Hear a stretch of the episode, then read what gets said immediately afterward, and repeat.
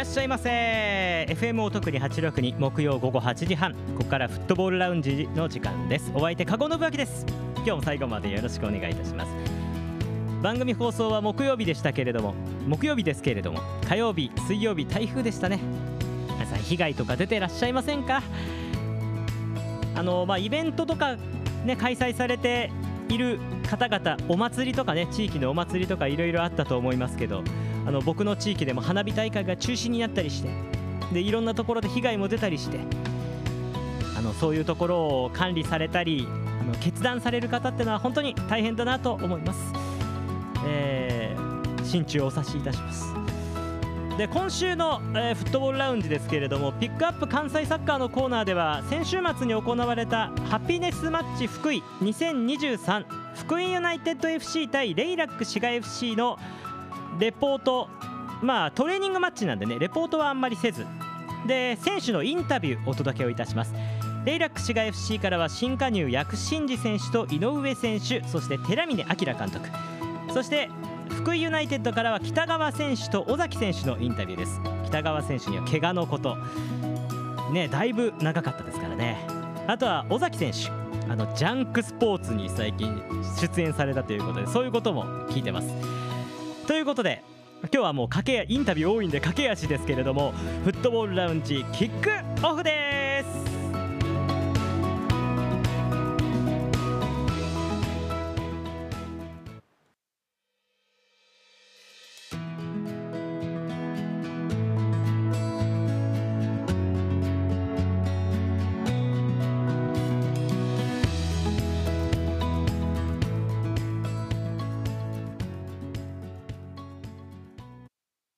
ピックアップ関西サッカ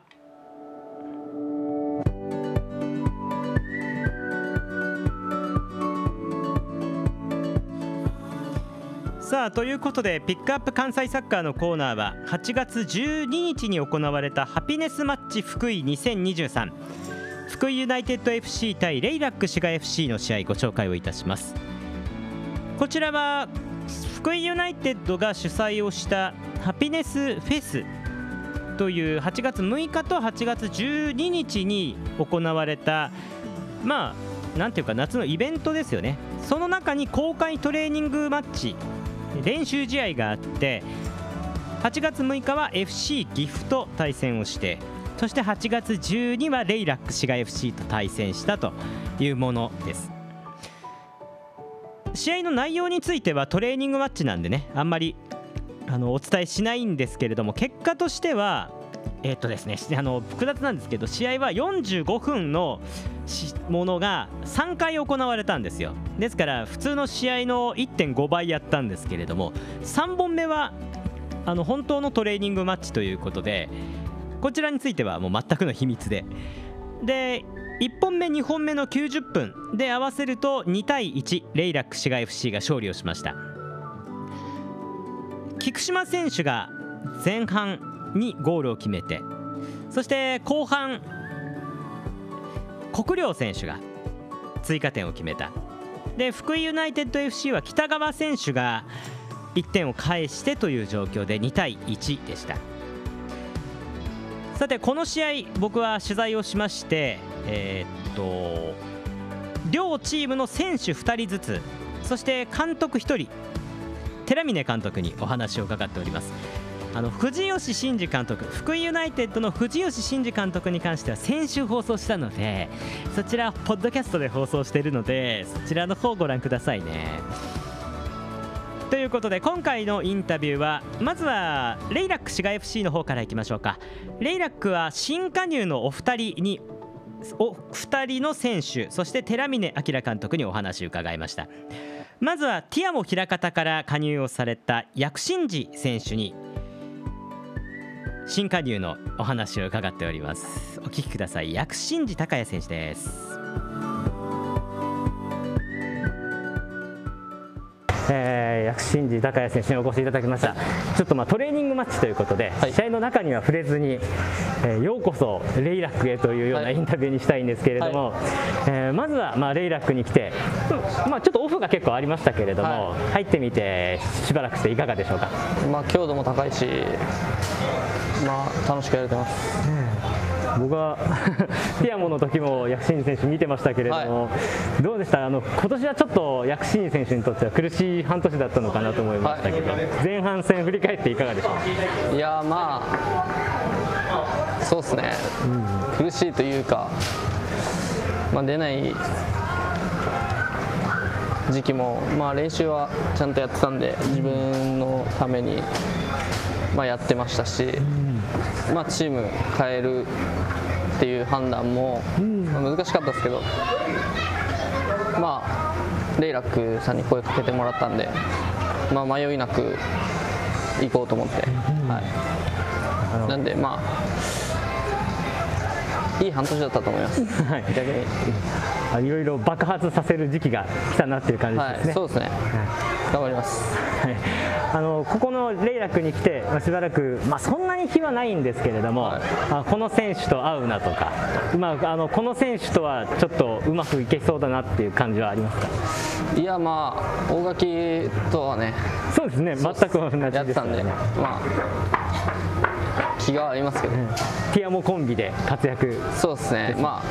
みんなうまいんで、ええ、誰とでもやっていけると思います。J えー、J3 昇格に向けて残りそんなに長くはないんですけれども、はい、そこに向けての意気込み聞かせていただいてもよろしいですか？そうですね、まあ、とりあえず自分も試合に出て、まあ、オーナーさんとかにも、まあ、いい言葉をかけてもらったりしてるんで、まあ、そういう応援してくださってる方のためにもやっぱ活躍して J3 昇格できるように頑張りたいと思います。ありがとうございました。もう僕は薬師選手の力はもう十分に知ってるんで、はい、たくさん活躍しててください。ありがとうございました。お疲れ様です。新次高也選手のインタビューをお届けをいたしました。まあ、薬師寺選手はティアモで僕も JFL で見てたので得点が取れるミッドフィルダー。またここからねあのちょっと得点力向上させたいという時にレイラックにとってはとても重要な補強になったのかなと思います。続いて井上選手にお越しいただきました。井上選手は、えー、昨年鈴鹿ポイントゲッターズにローンされていて今年アスルクラロ沼津からの期限付き移籍となりました。井上選手のインタビューお聞きください。あそう元サンガの U15 なんですよ。ですからあのレイラックにもその時に一緒だった選手がいるっていうことですね。ということで井上選手のインタビューお聞きください。どうぞ。井上選手にお越しいただきました、まあ、レイラックのこの新加入のインタビューということで今回お呼びしたんですけれども、まあ、入ってみて、えー、しばらくして練習もやってどんな感覚を得てますか？そうですね、まあ、まず最初思ったまあ人数は結構多くて、うん、まあ、その中でそのまあ競争に勝って、まあ、試合に出ていくってことが、まあ、大事かなと感じました。経歴を見るとサンガの U15 なんですね。結構又野選手とかいろいろサンガのユースの人いますけどもかぶってた選手っています？いや浩平君も愛輝君も、うんまあ、ジュニアからユースまで全部かぶってるんで、うん、そうっすねってるっすね全部、うん、えー、で昇格に向けての戦いですけれどもどんな感覚を持ってこの意欲を持ってこのレイラックに来たんでしょう？まあそうですね今 J3 昇格狙える位置にいて、うん、まあ、しっかりそのチームの力になれるように、まあ、自分まずは試合に出てチームの勝利に貢献するとこ、うんが一番大事かなと思ってきました、うん、で最後にあのサポーターに向けてレイラックのサポーターに向けて一言いただいてもよろしいですか？え加入しましたみたいな感じですか？まあそれもそうですしあの意気込みとかあのどういうものを見せたいとかとか。ですねえー、まずまずは自分が試合に出てチームの勝利にしっかり貢献して、えーとまあ、一番の目標である J3 昇格に貢献できるように頑張ります。応援よろしくお願いします。ありがとうございました。井上選手でした。ありがとうございます。お疲れ様でした井上選手にお越しをいただきましてお話伺いました。井上選手はなんかこうちょっといろいろねカットしたところあるんですけどすごい真面目な感じですごくチームにあの真摯に向き合ってるなっていう感じがしました。でえー、っとサンガのところで又野選手とか、えー、服部選手あたりと一緒だったということですね。またそういうかつてのこのユース時代のねコンビ再建ということで期待してます。そして続きましてレイラック氏が FC 寺峰明監督です。寺峰さんはあのー、福井ユナイテッドは2年前まで指揮を執っていたということでそちらのよ話も伺っております。それではレイラック氏が FC 寺峰明監督のインタビューです。えーと、レイラック市が FC 寺峰監督にお越しいただきました、まあ、まずはあの古巣の福井ユナイテッドとの、はい、えー、古巣の本拠地での試合。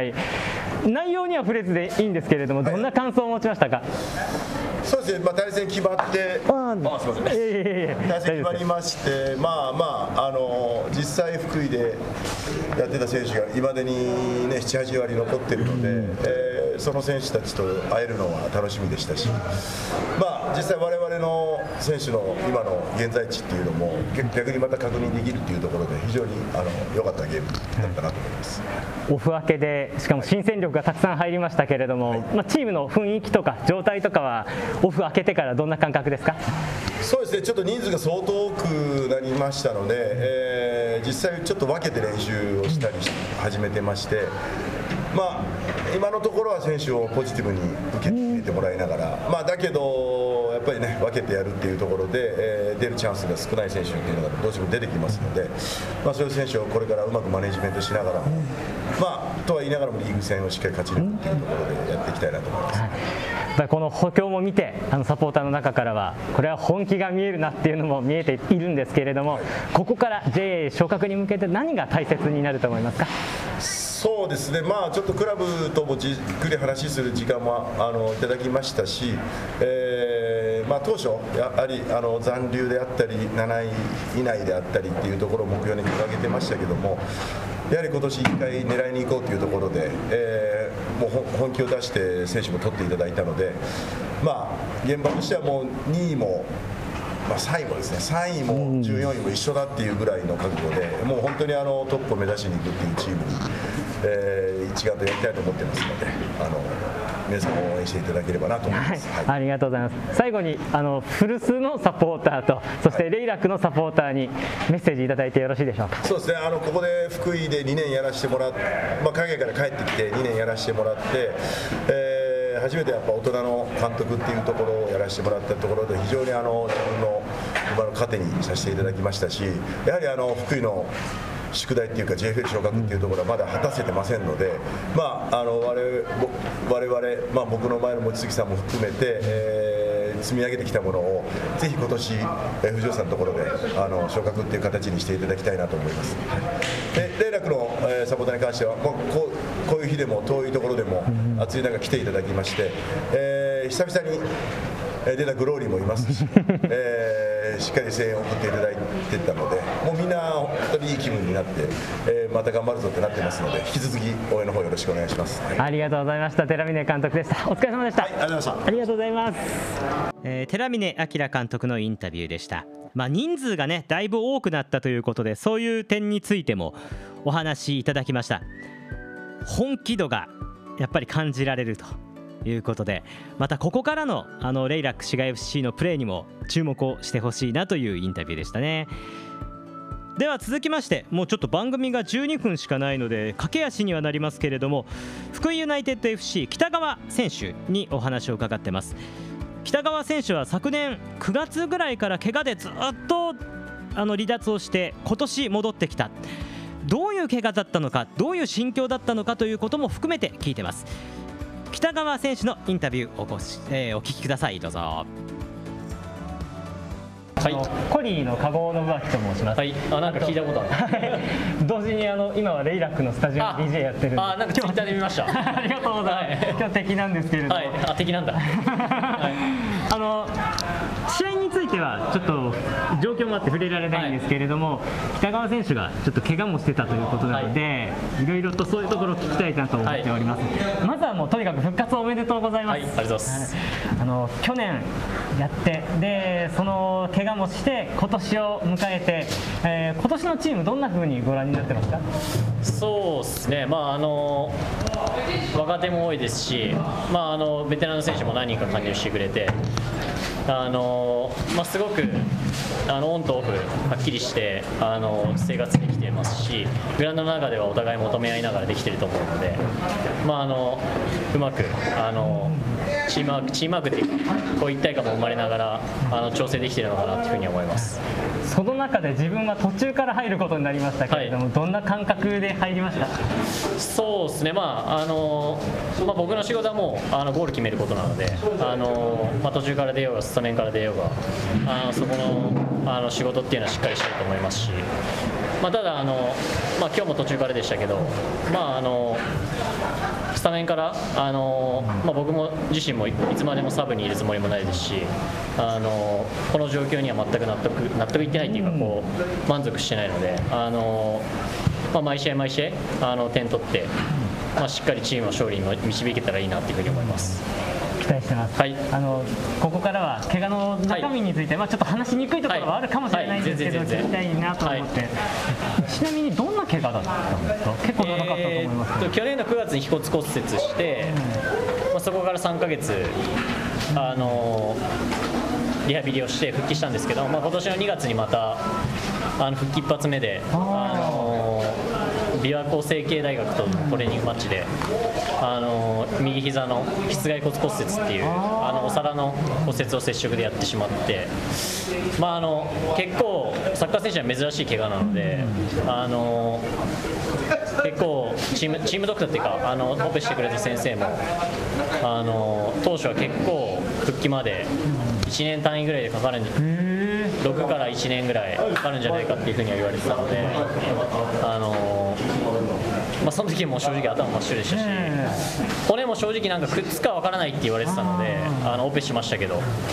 なかなかリハビリもしんどくて。まあ、結構しんどかった。結構ってかなりしんどかったですね、はい、なんか引退も考えたっていうコメントを聞いたんですけど、そんなところもあったんですよ。そうですね、まあ、あの去年に引き続きの怪我だったんで、あのまあ今回でしかもどんぐらいかかるかわからないって言われてた怪我だったので、まあ、正直経過見ながらっていう形だったんですけど、まあ、かなり、まあ、家族もできて、あのかなり。自分一人だったら無理乗り越えられなかったなっていうところも大きいですけど、まあ、家族が一番近くで支えてくれたんで、まあ、あの奥さん含め子供にはもうすごい感謝をしてます。ー本当その存在って大きいですよね、そうですはい。もう一回サッカー見たいサッカーしてるお父さん見たいって言いますもんいやまだ言わないですけど、まだ喋れないんで言わないですけど、まあ、奥さんは、あ見せたいみたいな、はい、奥さんにしっかりあの、ね、あんまりいいとこ結婚してから見せれてないんで、あのしっかりね今年昇格して、なんかあのいい景色を見せてあげれたらいいなっていうふうに思いますけど。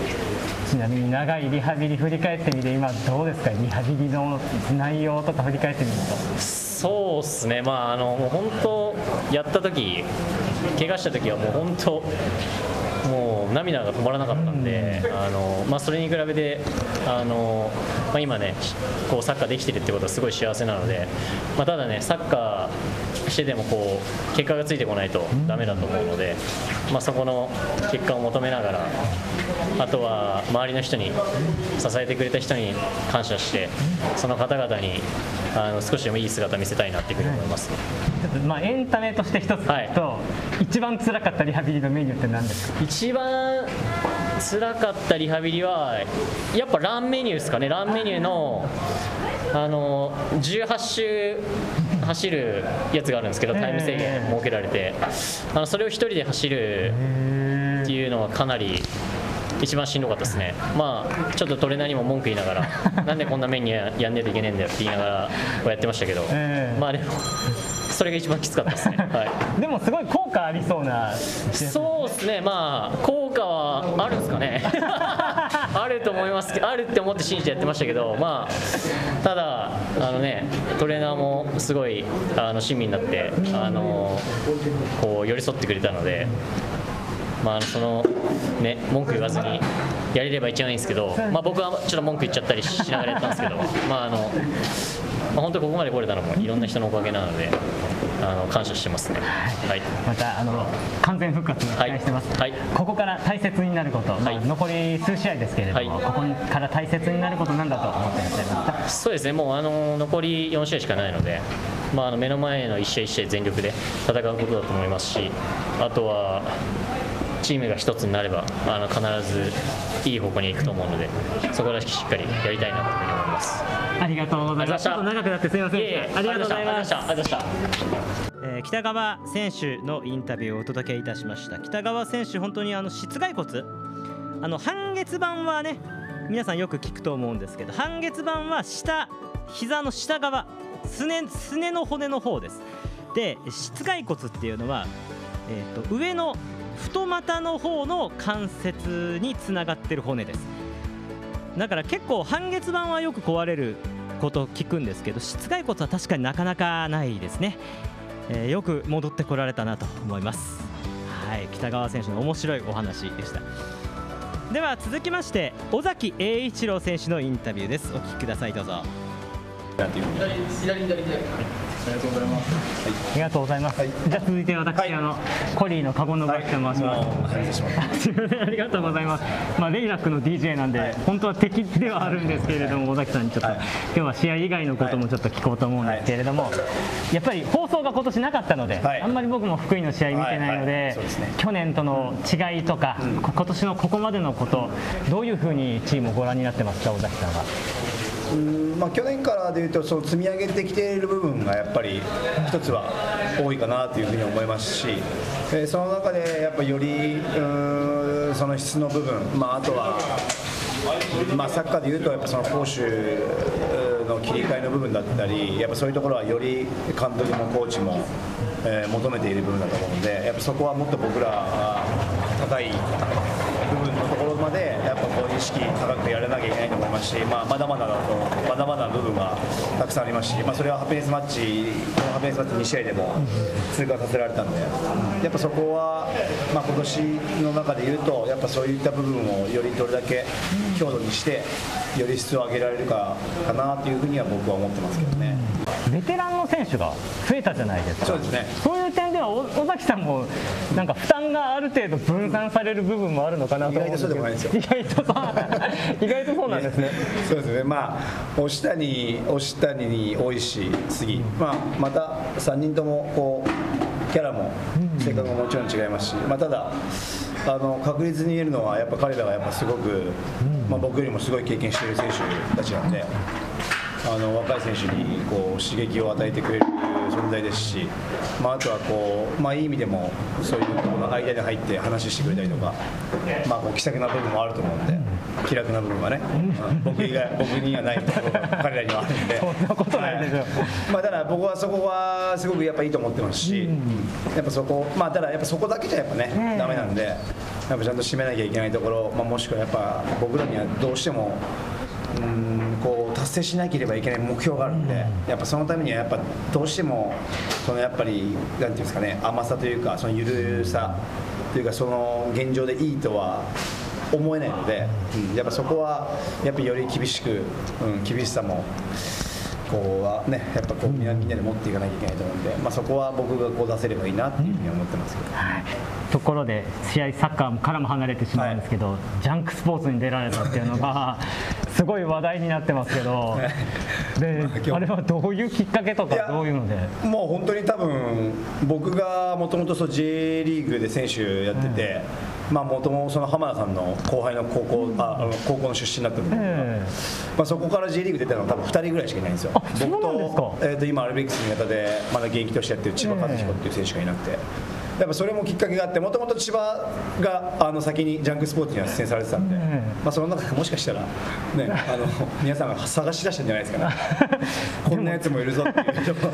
えでもキャラ立ってるじゃないですか2人ともそうです。ね。だからやっぱそこはなんかまあありがたいなと思いますけど、やっぱそれもご縁なんでね。ええまあやっぱでもいずれまあ僕自身はこうプロに入った時にやっぱどっかのタイミングでこう浜田さんに会える。うんうんチャンスがあるかもしれないっていうのはちょっと思ってたので、まあ、それがまあ、ね、念願かなって、えやっぱ嬉しかったですし、うん、やっぱりこうそこはなんかやっぱ日生学院出身でよかったなって初めて思ったかもしれないです。え 爪痕残せました？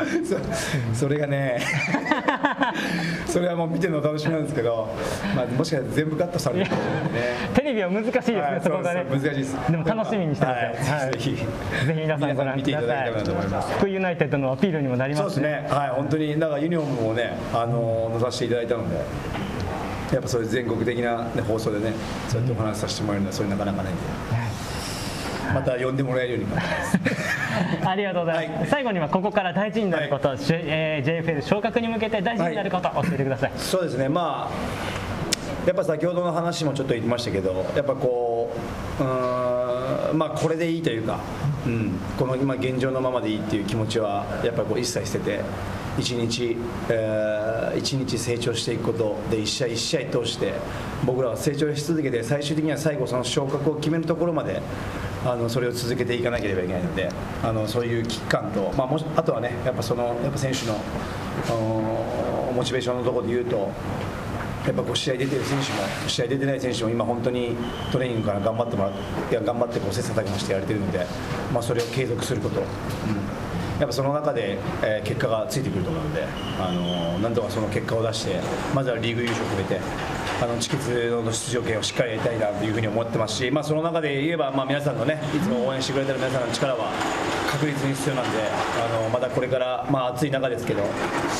皆さんにこう応援していただけるように一緒に戦ってもらえるようになればいいなというふうに思っているのでぜひ一緒に戦ってほしいなという、ありがとうございました尾崎先生。お疲れ様でした、はい。すみません暑い中でもう、はい。えー番組がもう終わりの時間が近づいてまいりました。尾崎栄一郎選手のインタビューでした。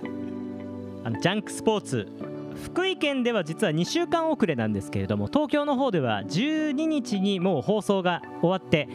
で TVer で放送されてます配信されてますのでぜひそちらの方お聞きください。ご覧くださいですね。まあ、千葉和彦と尾崎栄一郎のコンビなんか面白いに決まってるじゃないですかね。さあということで今週もフットボールラウンジありがとうございました、